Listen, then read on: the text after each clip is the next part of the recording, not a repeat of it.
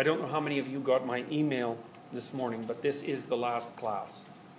And so I sent in my email a link to the other lecture that was supposed to happen, but I have to go to a conference on Thursday and Friday, and so I'm going to do the last lecture today, and you can watch the second last lecture from last year, which will cover the territory, hopefully sufficiently well.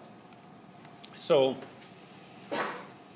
I usually use the last lecture to sort of sum up where we've been and also to talk to people about. Let me open it up here first. About my more specific thoughts on personality. So I think that's probably what I'll do today.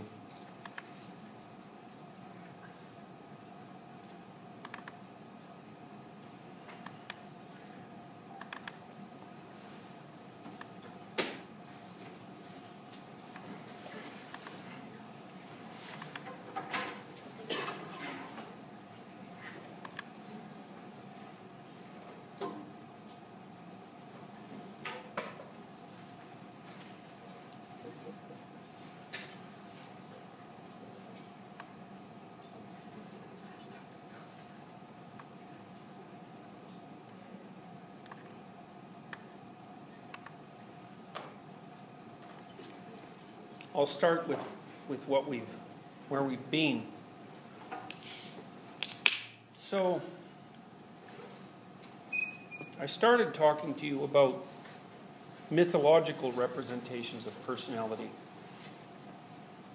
And I wanted to do that for a variety of reasons, but the most important was to place the rest of the course in a, a, a deep history context, essentially because personality is the consequence of very many things, and many of them are grounded in our biology and therefore grounded in evolution.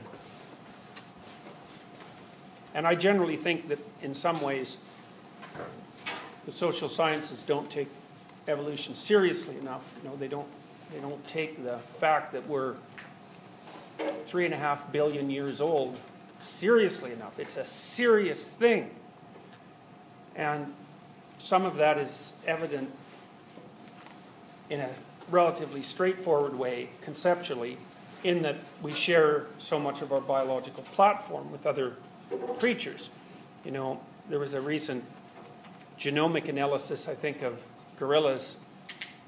And I don't remember what percentage of our DNA we share with gorillas, but it's like 99.2% or something like that, which you know, is quite shocking until you realize that we share about 70% of our genetic makeup with yeast. So, you know, yeah, obviously we're a lot closer to gorillas than to yeast, but we're still pretty damn close to yeast. And it also indicates not necessarily how, just how similar we are to gorillas, but how minor modifications in the genome can also make substantial differences because, like as we are to gorillas were a lot different from them too. So, so there's the biological aspect, which is really important. But then there's what you might describe as a quasi biological element, which seems to be operating in the space between biology as evolutionarily determined and culture. Those things are often, you know, we have an archetypal tendency to consider culture as something in opposition to nature. And there's utility in that. From a heuristic point of view, you can do a lot with that division from a conceptual perspective. But in lots of ways, it's misleading. Because some of the primordial elements of culture are biological. And I think the most striking example of that, fundamentally, is there's two striking examples. One is the existence of structures of power or structures of authority or structures of influence, hierarchies, which are incredibly old, at least 400 million years old, and, and which have, in consequence, been around for so long that you also have to think about them as part of the environment, part of nature. You know, because we tend to think of the hierarchical structure as cultural and also as easily alterable in some sense. But there's no reason to think that, given that it's been around, as I pointed out in one lecture, longer than trees. You know, it's a very, very permanent element of the environment that human beings find themselves in. So much so that, you know, you can think of a dominance hierarchy as the prototype, prototype of culture, but because it's been a constant environmental feature for so long, our nervous systems are built for operation within a hierarchy, and they're really built that way. It's not a trivial matter because, you know, the serotonin systems that regulate our emotions, because the serotonin system does that fundamentally. It's also the system that sets up your brain during fetal development. The serotonin system is, above all, perhaps, concerned with calibrating your nervous system in accordance with your position in a hierarchy.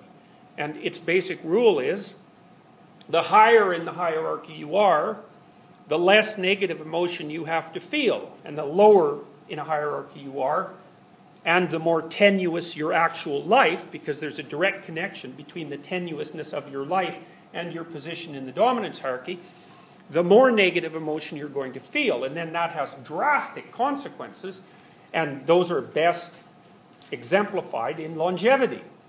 So there was a famous study called the Whitehall study, which was done in Britain. And basically, what they were looking at, the researchers were looking at, was health, including mortality, of English civil servants. And the first study was done 50 years before the second study. I think the second study was done in the 80s.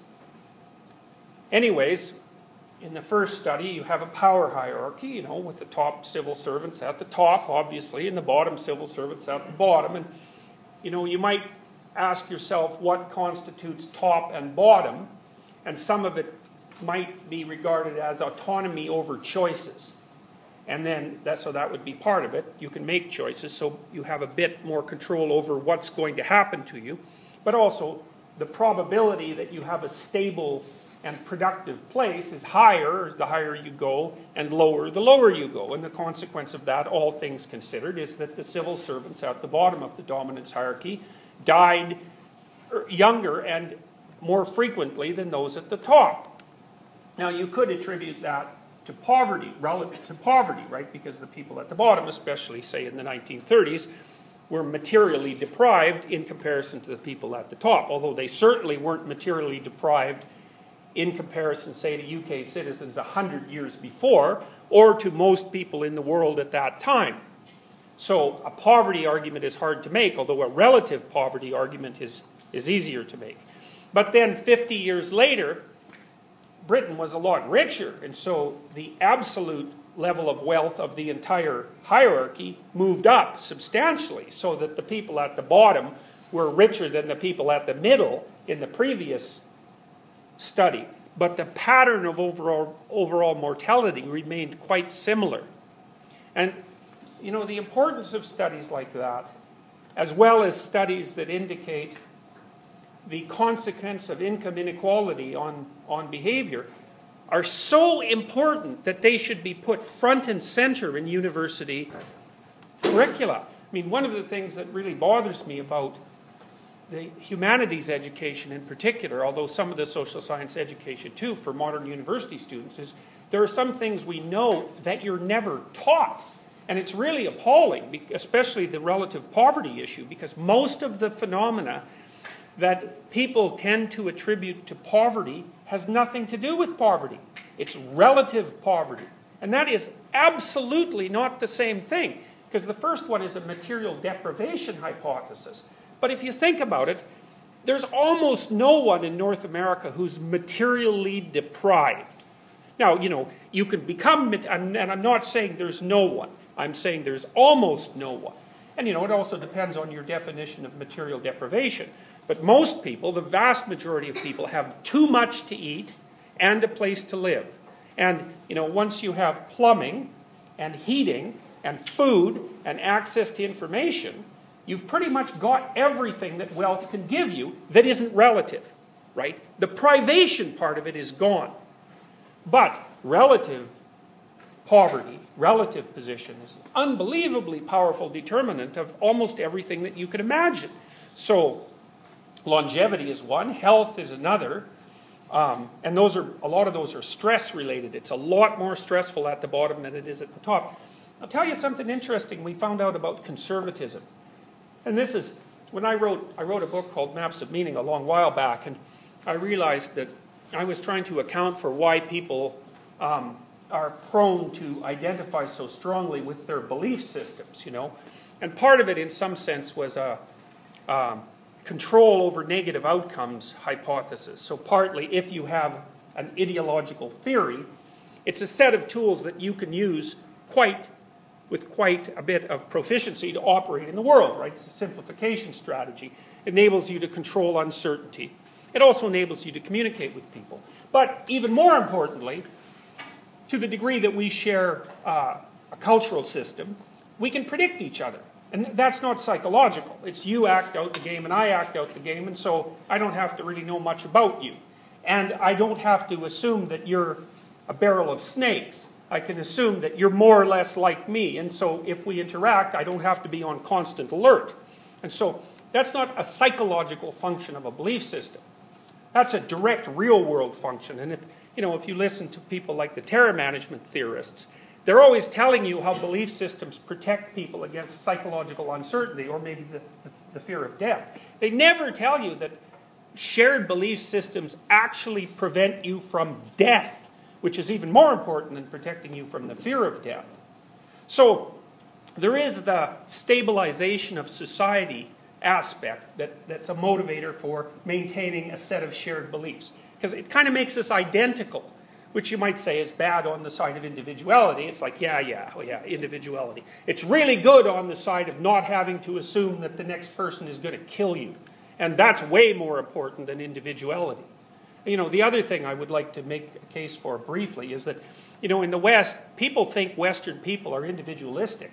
That's the stupidest theory ever, I think, except for maybe the theory that poverty is at the root of all these social problems that we see. Western people are hardly individual at all. All you have to do is go out and look at traffic patterns to figure that out. You know, everybody stops at a red light. Everybody crosses when the walk signal turns. Virtually everybody waits in line when there's, you know, a lineup for some restricted access event. We all dress the same way, men and women alike. You know, we follow the rules like mad, like crazy. And then on top of that, there's a bit of fluff you know, which is the things we could do if we're free, which we could talk about and dream about, but which hardly anybody does. And that's what looks like individuality. So you get that freedom, but the cost of it is incredible obedience. And but, you know, the, the fact of the obedience is that, well, you can sit here, for example, and look at this. It's all safe and everything. And you can come here with all these other weird primates, and you don't know a damn thing about them. And, you know, they come from all sorts of different places, but there's a shared social structure and everybody participates in the game, and then all of a sudden, you know, it's basically safe. Fine. That's one reason for conservatism, you know, and for identification with a belief system. It's like stabilize the damn game so you can predict the other primates. And a lot of people who talk about conservatism as a political belief make the assumption that that control element is the fundamental motivator for, for, uh, for right wing political belief. But Weirdly enough, the other thing that happens when you stabilize a game, let's say, which would be a shared belief, is that you provide a goal because a, a, a, value system, a shared value system, is always oriented towards a goal. Otherwise, it's not a value system, it's not a belief system.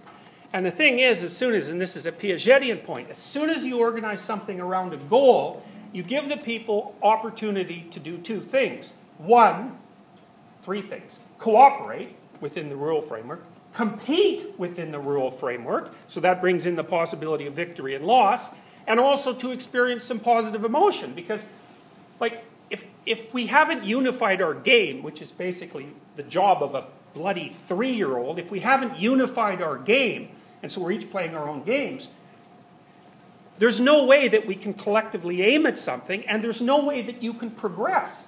You know, and so one of the things that when, when you're taught about the oppressive structure, say, of the patriarchal system, one of the things that's never noted is that because that's a hierarchical system, it's also a precondition for any kind of victory. And that would even be victory over yourself. If you want to be better tomorrow than you are today, basically what you're doing is aiming at a point that's defined by the value system, so that's aiming up, and trying to move yourself towards it.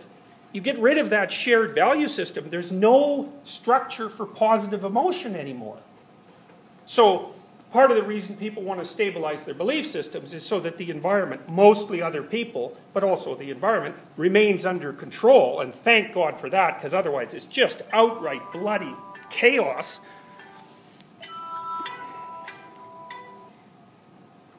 But the other reason is no game, no winners. Nothing to do. You know, and that's, I think, why there's an orthogonal relationship between agreeableness and conscientiousness. You know, conscientiousness seems to do something like stabilize rule structures across long periods of time. So it kind of defines the game explicitly, and that lays out the possibility of a hierarchy and a value system. And then agreeableness says, hey, don't get too carried away with that. You know, you don't want to make the game so damn tight that the losers stack up at zero and die. So, you know, it's egalitarianism versus justice or something like that. I mean, that, that's not exactly it, but it's something like that. You know, everybody should go to university. Fine. Egalitarian presupposition. The people who work hard and study should do better. Well, that's a presupposition of justice. And those aren't the same thing, right? Actually, they work somewhat in opposition to one another. So you could say, let everyone in, into university and fail half of them in the first year and that's kind of what they do in places like Holland, you know, where we have fairly structured admission criteria. But, you know, you can see the tension there because if you let everybody into university, then the really smart people are being dragged far, they're being put into a position where they're able to advance much more slowly than they would otherwise. So that's a real price to pay at the top of the distribution. On the other hand, you're opening up opportunities for people who, for one reason or another, might have not done well in high school or previously, but, but could actually thrive in university. But you see that those things, you know, there's two value structures there, and it's not easy to optimize them, and that's exactly why I think we have those two parallel personality dimensions. And it's real hell when one of them gets the upper hand. You know, part of it is balance. Inclusion and hierarchy. You need to have those things operating at the same time. So,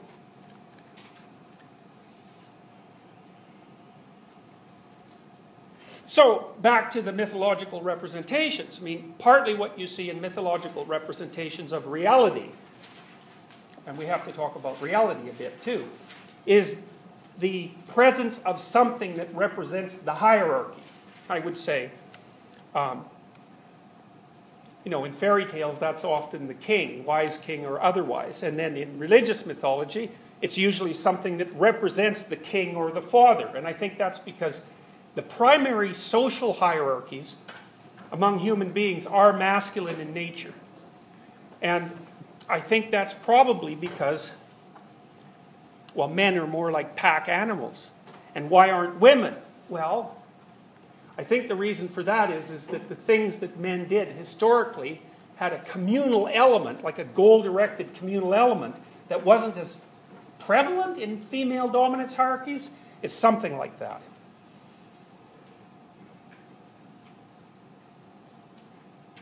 So there's a representation of the, of the hierarchy. But then there's a counter representation, which is a representation of the individual. And that's another really tight balance that societies have to manage. I don't want you to be too different. Because if you're too different, I can't predict you. And you may actually be a threat to the integrity of the society because you might come up with something so wild and so unconstrained that it just blows the entire game into pieces. On the other hand, to the degree that I'm a rigid hierarchy, I'm going to fall behind as the environment transforms. And the environment, the natural environment, let's say, or the environment outside of the dominance hierarchy, is also something that's stably represented in mythologies. And so one of the things you see happening is there's a hierarchy, and the other thing is there's a force outside the hierarchy, and it's often represented by an eye. So you see this in a variety of ancient myths. And that represents the capacity of the individual to pay attention and to maintain and update the hierarchy. So you have this dance between the individual and the hierarchy. The hierarchy structures the individual, and, and disciplines them and, and produces a cultured being, but then hopefully the cultured being kind of pops up above the hierarchy and then can start, you know, altering it, hopefully relatively minimally, where, it, where it's necessary. It's very much akin to Piaget's idea that once children hit higher levels of moral development, first of all, they play alone, then they can play with others, then they know the rules, and then morality is following the rules. And now, after that, and, and not every child gets to this point, at least according to Piaget, the child starts to regard him or herself as something that can make the rules. Right, so you could think about that as the, Piaget did, as the pinnacle of ethical development. And whether or not that's the pinnacle is debatable because I think Jung, see, Jung extended that idea, although people never think about this as a variation on Piagetian theory. So, for Piaget, once you hit individual status, it's sort of you pop out of the group and then you hit individual status. It's not like you're a rule breaker, because you can follow the rules and usually do, but you can observe them and modify them when necessary. It's almost exactly what your consciousness does to your own internal neural structure. So, for example, imagine you're playing a piano, you know, and you've automatized most of it, so you've built little machines in the back of your head to take care of the, of the trills, let's say, and the arpeggios, and you make a mistake. Well, your consciousness picks up the mistake, and then you slow down what you're doing and observe yourself for the motor errors and then you correct them, which is difficult, and then you practice and practice and practice and practice and practice, and you automate the new routine, and then you go on. And so, what consciousness is doing is watching output, and when there's a mismatch between what you're aiming at and what happens, you stop. That's basically anxiety. You make your error correction, and that fixes the hierarchy, and then you go on. Well, that's really the relationship of the individual to society as well. Now, Jung pushed that idea a fair bit further, and I, might as well tell you about this. We, we never discussed this in our, in our section on Jung, but it's pretty interesting. Let's see if I can get this right.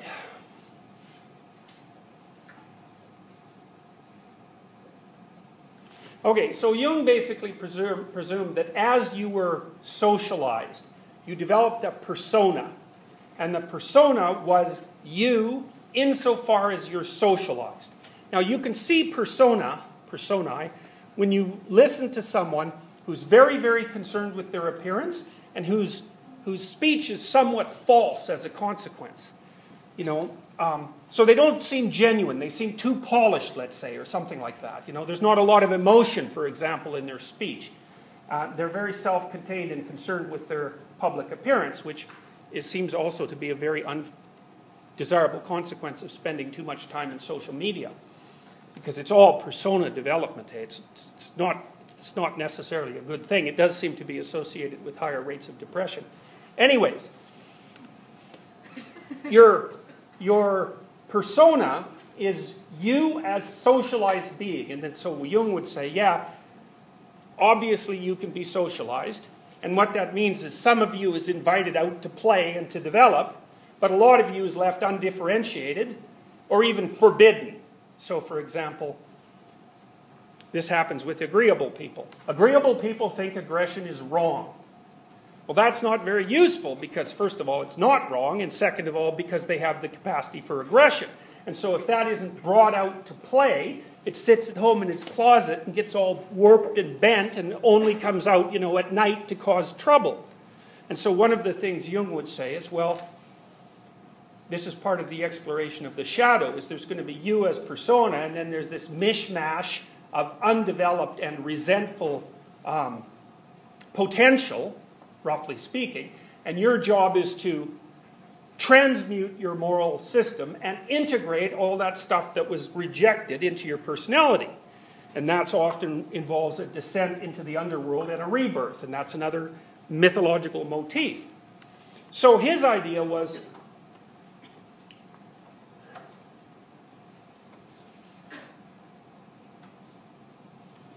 You could think about it this way. So Piaget said, at the utmost step of moral development, you view yourself as someone who can alter the rules. And Jung would say, wait a minute, there's another point in that. Not only do you alter the rules, you alter them so that you can include things that were denied or forbidden by the previous system of rules. And so it's a more inclusive game. And part of what it includes is those parts of you that you'd cast off because they were socially inappropriate. So, and often, you, Freud's comment about that sort of thing was that was often sexuality and aggression, partly because those are kind of individual in nature and they're kind of harder to integrate into a social group and people will take offense to them. I mean, look what's happening on college campuses. Universities are spending more time worrying about sexual assault than they are worrying about education. And the reason for that is, which the reason we're just describing, is that sexuality and aggression are very hard to integrate. So they remain on the outside. Now, you might say, suppress it for Christ's sake, you know. Get your sexuality under control and er, eradicate your aggression. That's a stupid idea because we know what happens when you do that. You know, you turn into a little milksoppy sort of creature with a tremendous amount of resentment, and then you sporadically explode. That hardly, plus, you're denying yourself immense depth in your personality. You know, like a person who has repressed their aggression and their sexuality generally is just dull as you can possibly imagine. You don't even want to talk to them. Whereas someone who has that integrated, they're far more interesting, you know, because there's a provocative element and a teasing element and a dangerous element and, and a colorful element and all those things that make, you know, social interactions much more interesting. It's, it's you know, you're playing with fire at that point in your personality development, but human beings are born to play with fire. So you don't want to deny yourself that. So anyway, so Jung's idea of continued moral development was, you know, haul the oppressed self out of captivity, so to speak.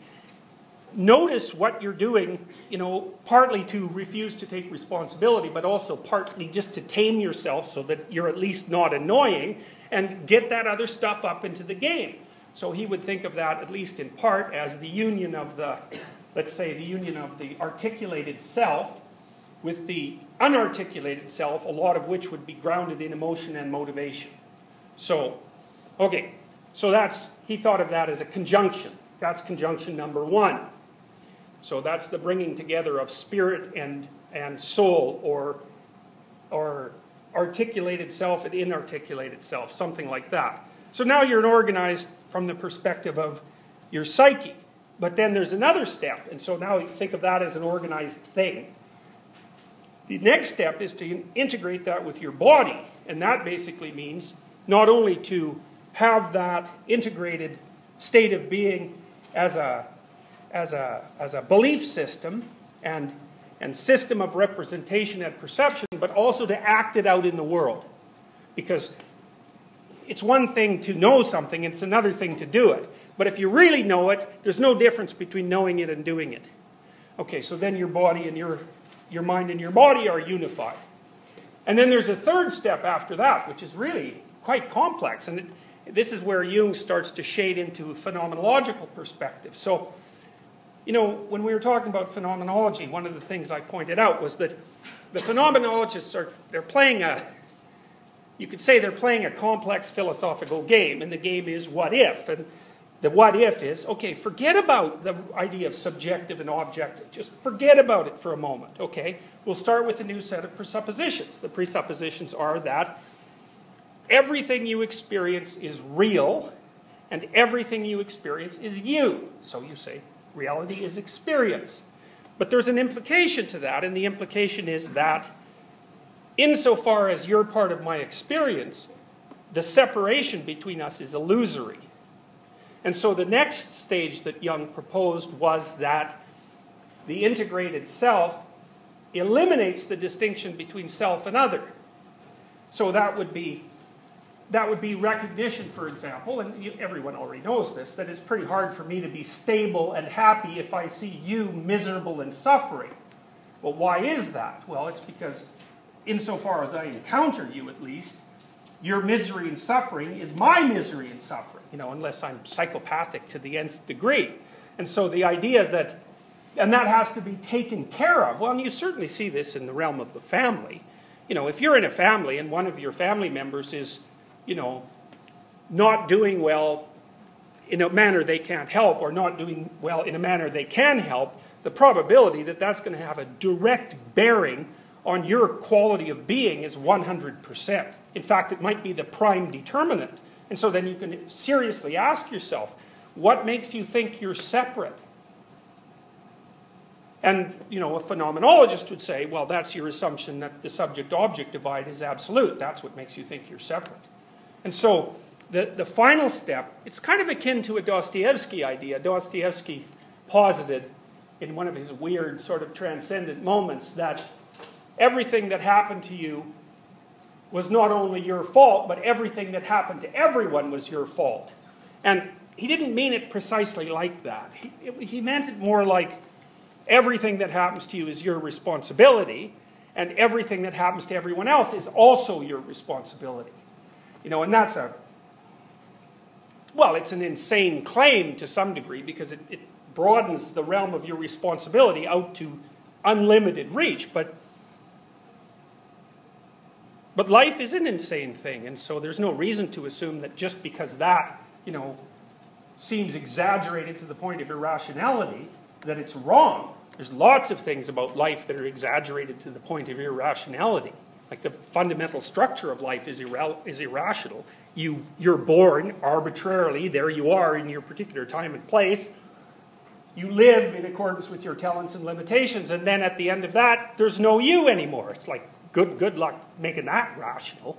It, like, it's intrinsically irrational. You know, and one of the things that really advanced theories of human development posit is that to answer an irrational question, you need an irrational answer. And I think that's exactly right. You know, if, if life is an impossible burden, which is clearly the case, then you need an impossible goal to set against it to justify it. And part of that might be, well, you know, get your act together, improve the quality of being around you, but then that starts to, you know, stretch its tentacles out to include more and more people. And so, you know, one of the things I've thought about for a long time is there's this proclivity of people to flee into, let's say, nihilism, for, for every good reason under the books, or ideological possession. And the alternative to those two things you might think of as chaos. So, well, nihilism is sort of a form of chaos anyways. It's not surprising that people become nihilistic, plus it's easy. And it's not surprising that they become ideologically possessed, plus it's easy. The question is, is there any reasonable alternative to that? You know, and if you read people like Ernest Becker, who wrote a book called The Denial of Death, he was a hyper-Freudian, really.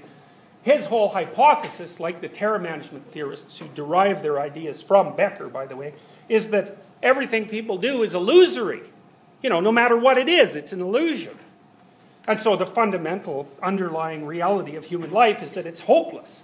Well, God, you know, that's a hell of a conclusion to draw. And I think it's, I think it's clearly the wrong conclusion because it leads to it leads to places you just do not want to go.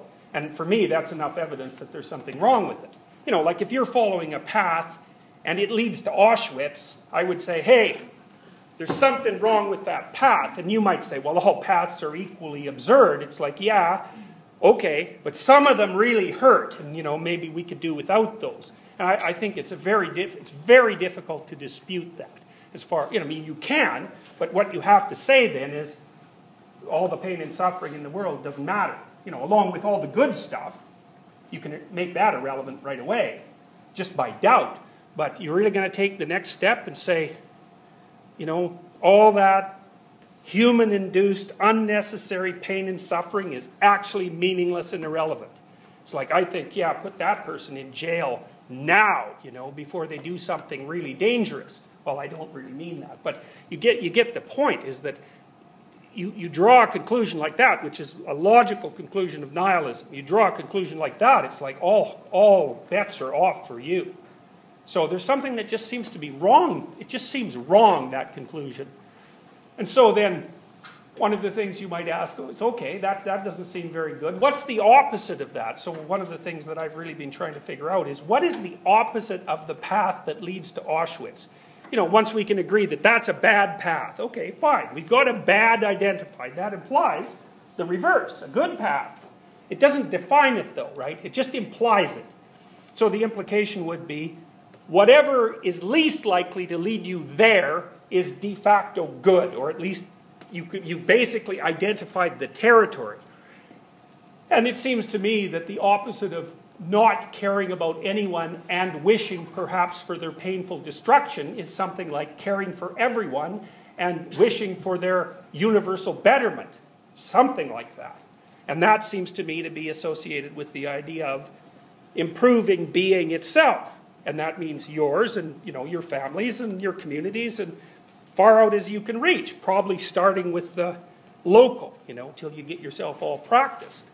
And so that seems to me to be an impossible aim in some sense. And that's actually a good thing because the, the psychological consequences of pursuing an impossibly good goal are that everything you do starts to become meaningful because it's related intelligibly to that goal, and you have a structure within which you can grapple with uncertainty. You know, because if someone says, well, even you, says, well, why do you bother with that? You can say, well, because of this and this and this and this and this and this, and then it leads down to Auschwitz, and so we're not going there, and that's why I'm doing this. And that's a that's a hell of a tough argument to argue yourself out of. And you know, one of the things you really need in life is an argument for life that you cannot dispute.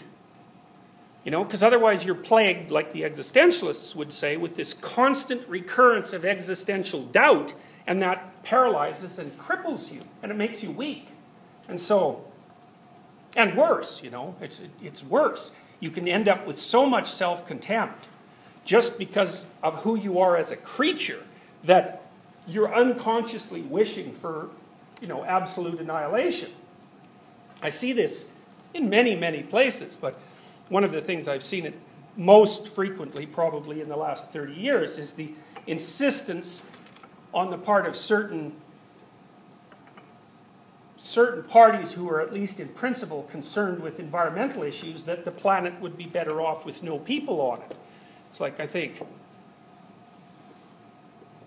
well, the first thing I think is, well, let's start with you.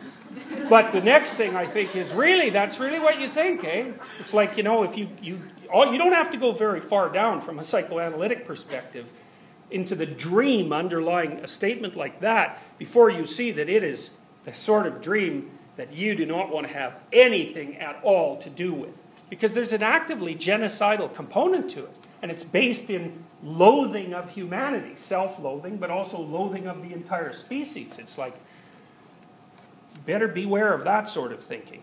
Which is not to say that, you know, we don't have some things that we could clean up, you know, but you know, little sympathy for humanity wouldn't be a bad thing. We do have a relatively hard time of it, after all, which is also something the existentialists, you know, they're a nice corrective to Freud because Freud says, hey, you're probably healthy unless something terrible has happened to you. You know, and the existentialists come along, come along and say, yeah, but something terrible happens to everyone. So, you know, existence itself is sufficient cause for human insanity. And, you know, I basically buy that. I think everyone has an impossible existential and moral burden. It's a condition of life. And so, so when you see a creature like that, you think, yeah, well, it's no wonder you're a bit cracked and, you know, maybe somewhat dangerous, but like, man, you've got the motivation for it, so, you know, little understanding might be in order. You know, when I see people who are agoraphobic, they come and say to me, well, I've become afraid of everything. I think, Ah, that's easy to understand. I just can't figure out how the hell it was ever any different than that. How did you ever manage to not be afraid of everything? Because that's the question, you know, and that's the fundamental existential question too. When you're surrounded by infinite vulnerability, how the hell can you stay calm? Well, you know, part there's a bunch of answers to that. We've explored some of them. Partly is well, you organize yourself with everybody else so that the chaos is at least held at bay. You know, you're not confronted every single second with the possibility of insanity or disease or death. You can put some distance between you and that. And that's not an illusion. It's like, you know, you don't want to spend a night in a hospital room where an epidemic of Ebola is raging. And that's not a psychological problem. That's just, you just don't want to be there. And intelligibly so. So even putting any distance between you and that outcome isn't illusory. But then, then you know, there's the other things that we do too, which are which is try to find meaningful things within the confines of our own lives. And the destructive and nihilistic philosophies basically always claim that that's delusional. And I don't believe that. I think that's wrong, and I think it's dangerous, and I think it's almost everything that students are now taught in universities. And so, over the last 10 years, it seemed to me to be, and maybe this is an overstatement, but that university education in the humanities, and often in the social sciences, causes more harm than it does good. You know, because this is basically what it teaches students at a point in their life where instead of confronting the radical uncertainty underneath everything is that, you know, you should be invited into life, helped find a niche that's fulfilling from a human perspective, master that, and then, you know, maybe start thinking about extending yourself a little bit beyond that into the unknown. But to take people who hardly know what the hell they're doing to begin with and then expose them to you know, postmodernist, ultra rational, fundamental critique of everything. It's like, what do you expect is going to happen when people have that experience? Plus, I think it's, I think it's wrong. That's the worst of it. I don't think it's factually true. I don't think it's philosophically true. And I think it's dangerous. That's a bad combination. And, you know, part of the reason I think that people do this and are such admirers of postmodern nihilism is that it abdicates the necessity of responsibility. You know, because people say, well, I'm just thinking it through. It's like you're never just thinking something through. The probability that motivation has nothing to do with that is it's zero. Because we already know, just from the things we covered in this class, that motivation frames your perceptions, you know. You can't even see the damn gorilla when you're counting the basketballs. And so, you know, if you're formulating a rationalistic critique of everything, and then you say, oh, well, I'm not motivated, it's like, well, you're motivated when you count the basketballs. And so the probability that you're motivated when you're doing something far more extensive and, and difficult than that is 100%. No, Jung would say, you know, this is when we get back to the mythological underpinnings of things as well. You know, in the, in the, in the uh, Egyptian myth of creation and reality. Osiris is the figure of tradition. So he sort of represents the dominance hierarchy, roughly speaking, in all of its manifestations. And he has an evil brother named Seth. Seth is a typical figure in fairy tales. You know, in The Lion King, you see Scar, who's exactly the same figure. And the Scar sort of Seth figure stands for the proclivity of bureaucracies to degenerate into look, malevolent totalitarian states, which is always a problem, right? Because they, they rigidify and then oppress.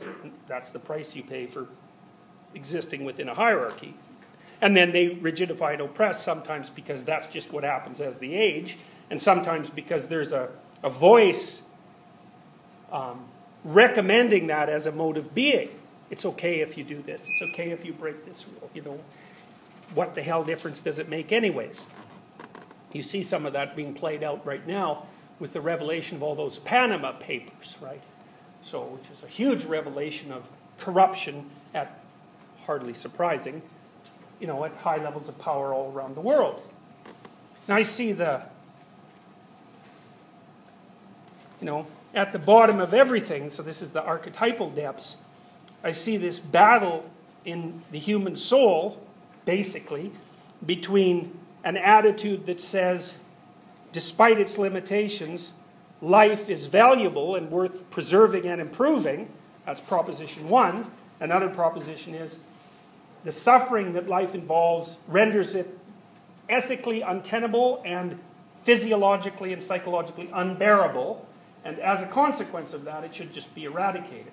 And so it's a binary choice in some sense. Yes to being or no. And you know, you can you can conjure up powerful arguments on both sides of that. But to some degree, your whole being is an argument between those two questions. You know, and one of the things that Jung said, which I think is extremely worthwhile, is that you should figure out what archetypal forces are in charge of your, of your being. Because they're there whether you know it or not. Now, you know, we've walked through that in some detail. You can look at it, in a sense, from a biological perspective that's more mechanistic. You know, you're a tool of hunger and anger and, and fear and love and, you know, lust and all those primordial forces that, that make up your field of experience. That's a purely biological way of thinking about it. More archetypal way of thinking about it is that those things are actually characters or personalities. And they're organized into hierarchies that are also characters and personalities. You know, and anger and fear and resentment and hatred and, you know, the, the, carnivorous soul of human beings and all of those things aggregate into one form of meta personality, and all the things that you might think about as existing in opposition to that aggregate into another. And then the, the topmost struggle for integration is the struggle between those two things. That's a very common mythological theme. You know, that's basically the battle between good and evil in heaven. And that's an unbelievably old, it's, a, it's, a, it's as old an idea as human beings have. You know, the battle of the gods for dominance in heaven. Even if it's not strictly between good and evil, you know, even if it hasn't been developed to the point of that ultimate opposition, it's still a battle at some level between titanic forces for domination. Well, that's partly a description of your own psyche, and partly a description of the organization or lack thereof of societies across time. And well, and it seems to me that that one of the things Jung was insistent upon, because he was trying to, and, and many of the thinkers that we've covered in this, in this series, you know, they were, they were trying to answer the question, this was especially true for the clinicians, of how it is that an individual should conduct themselves so that their mode of being is optimized. You could say, well, that's mental health, but that's it's, it's a radically insufficient way of describing that because, well, it's not merely the absence of pathology, it's something much more complex. It's something active, and it's not even individual, it's individual and social. You know, because you're not going to be mentally healthy unless you're integrated into a functioning social community. You just can't do it because other people are part of what keeps you sane. You know, because they're always whacking you when you get out of line a little bit. They just tap you with sarcasm or raised eyebrows or frowns or smiles, or they're constantly tapping you into being a proper person, whatever the hell that is, you know. But they're telling you all the time what it is. So,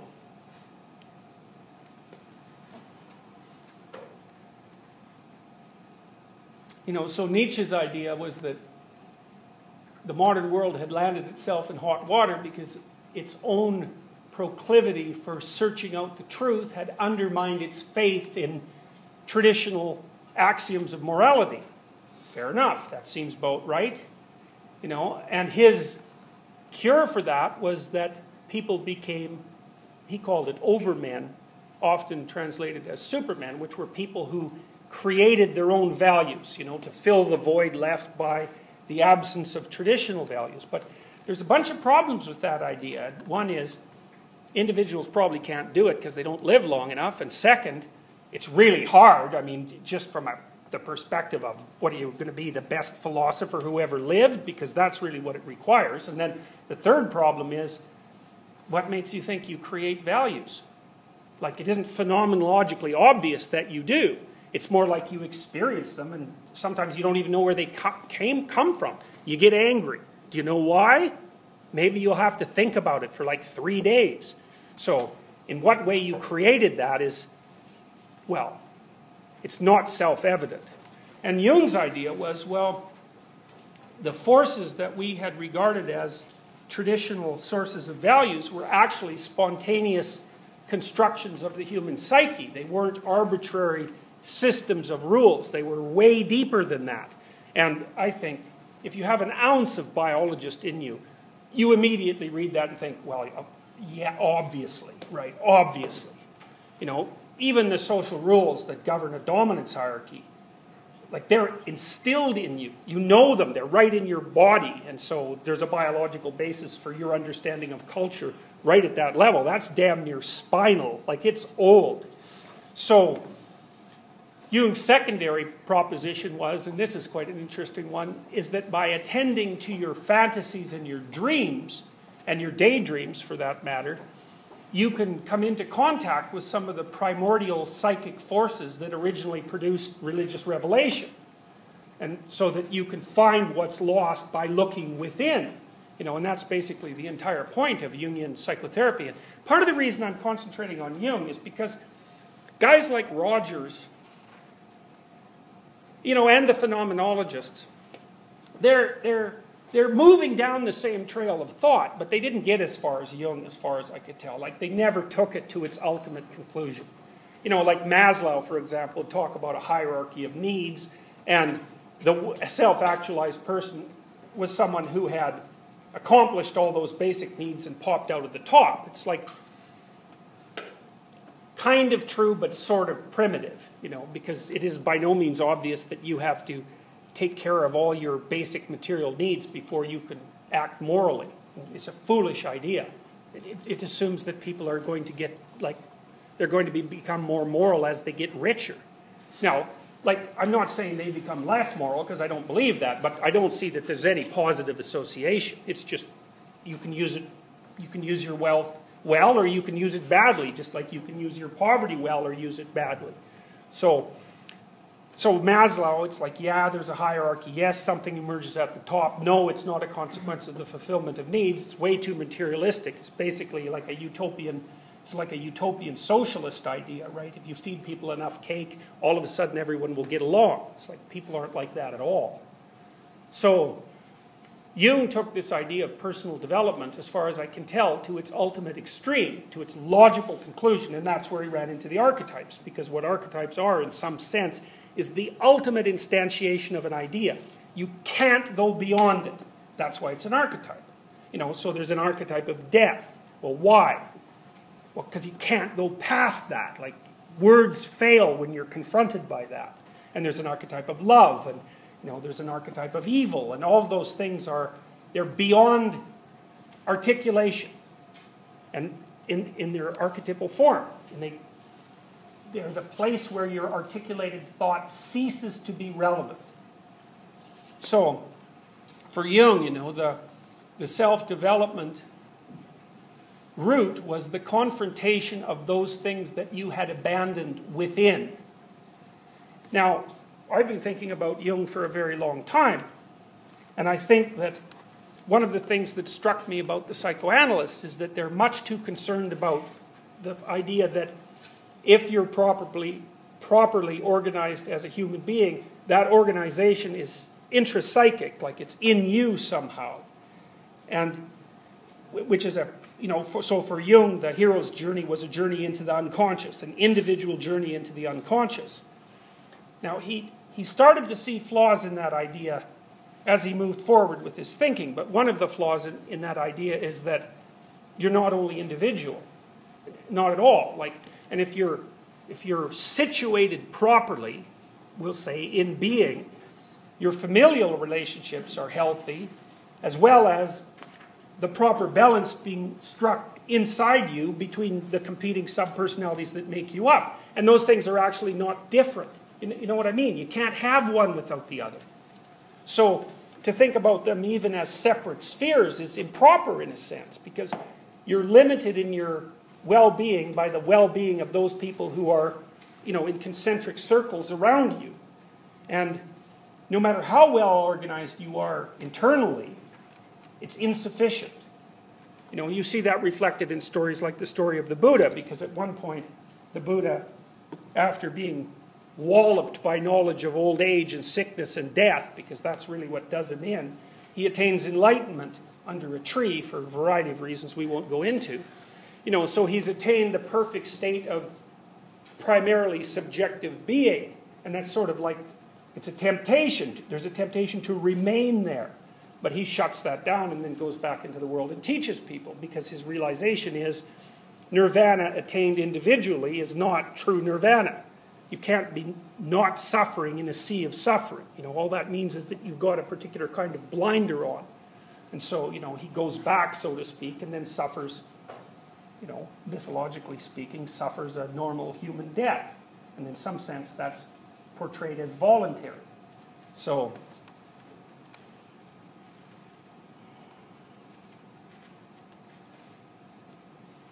Sometimes I show people Pinocchio in this class. I think we did a little bit of that. Did we do a little bit of that? Well, you know, in, in Pinocchio, Pinocchio is trying to become a real person, and he has to do a variety of very strange things to manage that, one of which is to go down into the depths of the ocean and confront the most frightening thing, roughly speaking, and simultaneously rescue his father which is a very, very strange set of ideas. You know, it's definitely a descent into the underworld. There's elements of Jonah and the whale in there, uh, which is a very, very old story. But there's an idea that's that's very much associated with Jungian thinking too, and, and that is, is that in the in the background chaos of your mind, there are depths, and in those depths are what the forgotten or non-articulate structures of your culture. But more than that, the forgotten or non-articulate parts of your psyche that would make it a cultural, a culture creating entity. And that that has to be discovered in order for you to be, to have the courage to be an individual. And th there's nothing delusional about that, you know, because the idea there, as opposed to, say, the typical nihilistic or terror management theories, is that if you got your act together the fear of death would no longer be the thing that fundamentally rules you, like that that's actually possible. So there's a weird idea there, and the idea is not that fear of vulnerability and death is irrelevant, or not, not even that it's not central, but that people are so goddamn tough that it's possible that they can face that directly and say, that's not going to be what rules my life. And I believe people can do that. I've seen people do that certainly in their careers you know, even if they can't articulate that philosophy, you put them in a situation where they're doing nothing but dealing with death and, and destruction, and, you know, they can do it, which is mind boggling and a great thing to be able to see. And it's, you know, you search in vain throughout the annals of psychology for optimistic ideas. And I think that's particularly true with regards to like the more experimental brands of psychology that are associated with being, like social psychology personality we'll leave out of this for the time being because it's become more statistical, you know. But the idea that there's enough in you so that if you don't flinch from life, you can become strong enough to master it, that's an amazing idea. It's the only optimistic idea I've ever seen that's profound that I actually believe. Because most of the profound ideas that are easy to believe are terrible ideas. You know, they have to do with the inevitability of malevolence and death and insanity and suffering and all of that. You know, those things kind of blow through your persona. But trying to find something optimistic to counterbalance that, that's tough. But you know, the other thing we know about people now that we didn't know a few years ago is that if you put yourself in new environments, you actually change yourself genetically. You know, so if I take you out of your safe environment and start to expose you, say, to situations that you fear, you could say that one of the reasons that you transform is because you observe yourself mastering those situations. You know, so you get bigger, so to speak, and the situations get smaller. Lovely. You can, you can, you can account for that by learning. But there's an additional dimension that might be related to the learning, which is that if you put yourself in a new situation, then different proteins start to be encoded in your brain and you know in the rest of your nervous system. So you actually transmute, literally speaking. And the total range of human transmutation is unexplored. So there's this idea. Let me show you. This is a cool thing to know about. Um,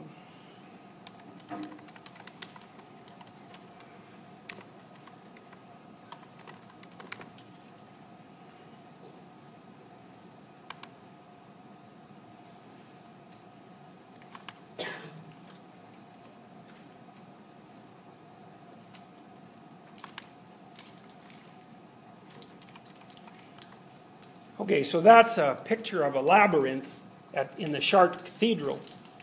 Now, a cathedral is shaped like a cross. And then the focal point of the cathedral is right at the middle of the cross. And the cross is an X, so to speak, and the, the center of the X is where you are. And the reason it's a cross is between this, because the center of that X is suffering. And so the, the central aspect of consciousness of being is integrally associated with suffering, betrayal, all of those things. That's the nature of the center of the world. And so then the question might be well, how do you cope with that? Well, the typical religious idea is that you identify with a hero figure of some sort, and although that's often warped and morphed into the idea that you believe in them, it's not, what, it's not the right idea. The right idea is that you identify with them. So I can give you an example from that in the Christian Mass ceremony, which is actually a cannibalistic ritual. And it's a very, very old idea. And the idea is that you become what you ingest, right? And so it's the Mass ceremony, which is in principle the eating of the flesh of a god, is not a ritual to instantiate articulated belief. It's a ritual to instantiate embodied transformation. You're supposed to become what that represents. Question is, what the hell does it represent? Well, we know some of that. It represents, for example, the ability to pay attention. That's one thing that for sure it represents. Because, you know, Christ is an analog of, of Horus, a very tight analog of Horus, as a matter of fact. So, but what else does it represent? Well, I can give you some other suggestions. One of the things that is often required of the believer in a traditional religion is a pilgrimage, right? Now, that was quite common in Christianity in the Middle Ages. That's kind of disappeared. You see bits and pieces of it in Judaism with the idea, of modern Judaism in particular, with the idea that, you know, every North American Jew, for example, should go to Israel at least once. And then, of course, it's a massively featured element of traditional Islam. So you think, well, what does a pilgrimage do to someone? Well, partly it's a journey to the holy city, whatever that means. The holy city is a symbolic representation of an ideal mode of being. So you're, you're making a symbolic journey to an ideal mode of being. Okay, well, let's say you're some like ratty villager from somewhere and you've never been more than a mile away from your, from your village and you're functionally illiterate and you don't know anything about the world and one day you decide to, you know, take a 1,500 or 3,000 mile pil pilgrimage the probability that you're going to be the same person when you come back as you were when you left is zero. And the reason for that is, well, a lot of things are going to happen to you along the way. God only knows. It's going to be a big adventure. And you might say, well, what's the utility in that? And the utility is, is that, you know, with each stressful situation you encounter and master, your, your capacity grows. And so maybe you'll encounter 500 of those on your pilgrimage. Maybe you don't even, you know, maybe it's dangerous enough so there's a reasonable probability that you won't even come back alive. But if you do come back, you're not naive. You've seen the world. You're going to be someone who's much more difficult to contend with. You know, and you're going to be a bit of a foreigner to the people in your village. Price you pay for that. Remember in The Hobbit, when Bilbo goes out to confront the dragon, and then he comes back. No one really likes him anymore. Like they respect him, but they think, well, you know, here's this weird guy that transformed himself into like a thief. And, you know, then went and confronted a dragon. He went way the hell away from his home, so he's sort of contaminated by the foreigner. And he made it back. You don't want to mess with him, but he's not the same thing that he was when he was there. You know, and that's all to the good. I mean, what happens in the next series of books it makes it quite evident that if Bilbo hadn't undergone his adventure, then the battle between good and evil would have gone to the evil side, right? That's the entire plot of The Lord of the Rings. It's this massive fantasy of good versus evil, just like Harry Potter. And those things, like those ideas never go away. You see that with the Avengers too. You know, in the in the in the, the one of the scenes in there is extremely interesting, you know. So there's this seeing, this is where those, what are they called, those foreign alien things? Qatari or something like that? You know, the big monsters that come through the portal and then invade New York. Anyways, I don't remember what they're called. But there's a very interesting scene in there where the uh, armed forces send a hydrogen bomb to take New York out because of the descent of these terrible aliens, right? And Iron Man, who's this weird android like thing, so he's a human being that's transforming himself into something that's more than a human being. One of the things that happens with Iron Man is his suit gets increasingly gold as the series continues. There's a real reason for that. He makes a personal sacrifice to avert the hydrogen bomb, right? And then it blows up all the bad guys and he falls to Earth, just like Icarus. So that's pretty cool. And then what's really interesting is that when he falls to Earth and he's dead, it's the Hulk who wakes him up. And the reason for that is that, like, the Hulk represents masculine energy that's completely unbound. You know, and then Tony Stark is this sort of tightly constrained intellect character who's half machine he's not enough savage, that's one way of looking at it. And so when he's lying there half dead, he's missing something. And so the Hulk comes along and like yells him into being again. And he's already made a relationship with the Hulk, right? And these things are genuine myths because they're co-created with their audience. You know, all of these stories has a backstory. And if you're a comic book writer and you deviate improperly from the backstory, then you're going to get like 10,000 letters from fans saying, well, what about issue 118 on page 13? You know, that's part of the necessary plot. Well,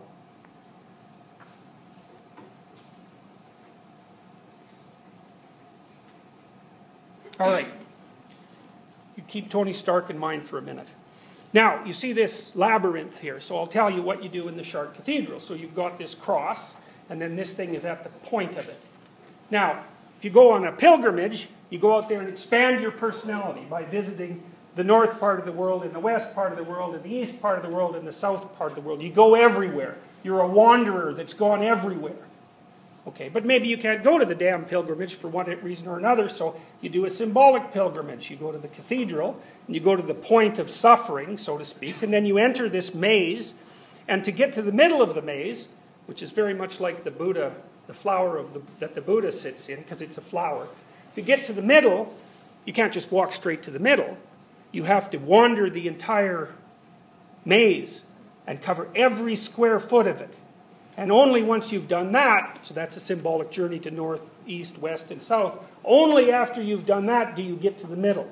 And the middle signifies the point where the suffering that's represented by the entire structure of that building can be withstood. And you know, you got to understand, this idea is so. You think about what those damn Europeans were doing when they were building those cathedrals. You know, some of those things took 500 years to build. You can't even imagine a modern society building something that would take 500 years to build. You know, it's, it's unimaginable to us. So, and these cathedrals were so expensive. They were like the moon, the trip to the moon in the 1960s, you know. The whole damn culture was devoted to producing these fantastic structures of stone and light that had this particular message embodied in it. It's like, why were they doing that? Well, you know, you can get cynical about it, although I think that'd be a little premature. But this is part of the answer. It's like the culture was trying to figure something out. And what they were trying to figure out is where you should be and how you should get there. And, and, and to point out as well how massive the consequences were of failure versus success. Because failure, that leads to hell, and success, that leads to heaven. And you know, you can think about that as something projected into the, into the future life, which Nietzsche called the biggest error Christianity ever made. But if you dispense with that, at least provisionally, you know, the reality of that becomes clear right away. What happens if you don't take the voyage? Well, you become corrupt as you're weak. It's as simple as that. And as soon as you, and you have every reason to become corrupt, like you can say, the conditions of existence are such that if you cannot tolerate them, you will become corrupt.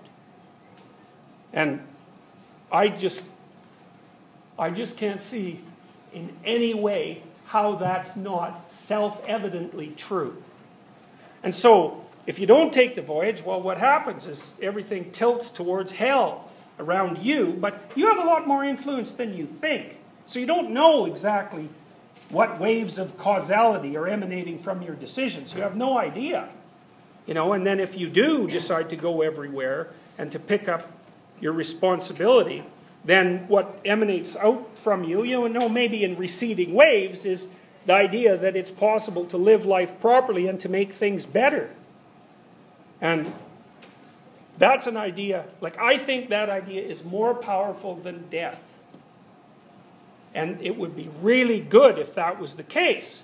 You know, the existential element comes in, and I guess this is also the element of faith, is the only way you're going to ever figure that out is if you try it. Because no one else can demonstrate, you know, the truth or falsity of those two branching pathways except you, because you have to test it in the conditions of your own life. You know, and at some point, by the time you hit about 30, nobody can tell you what to do. And you think, well, hooray, it's like, let's go a little easy on the celebrating. You know, it's quite a relief when you have a problem and you go to someone and they say, well, here's what you can do about it. But by the time you're fully adult, your damn life is so individualized that, you know, you can use moral guidelines and you should for sure, but you're basically stuck with the choices.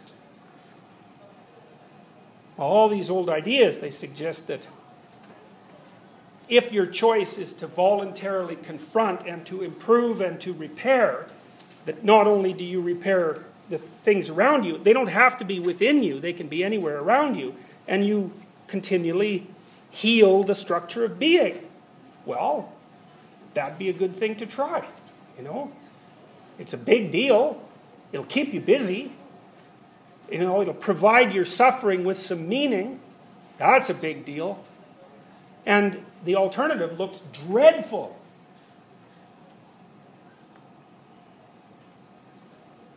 Well, you know, I walked you through all these various theories, some of them about behavior, and some of them about personality, and some of them about philosophy, and some of them about clinical psychology. You know, it's an attempt to, to allow you to take multiple snapshots of what a, what a human being is and, you know, how we might manifest ourselves.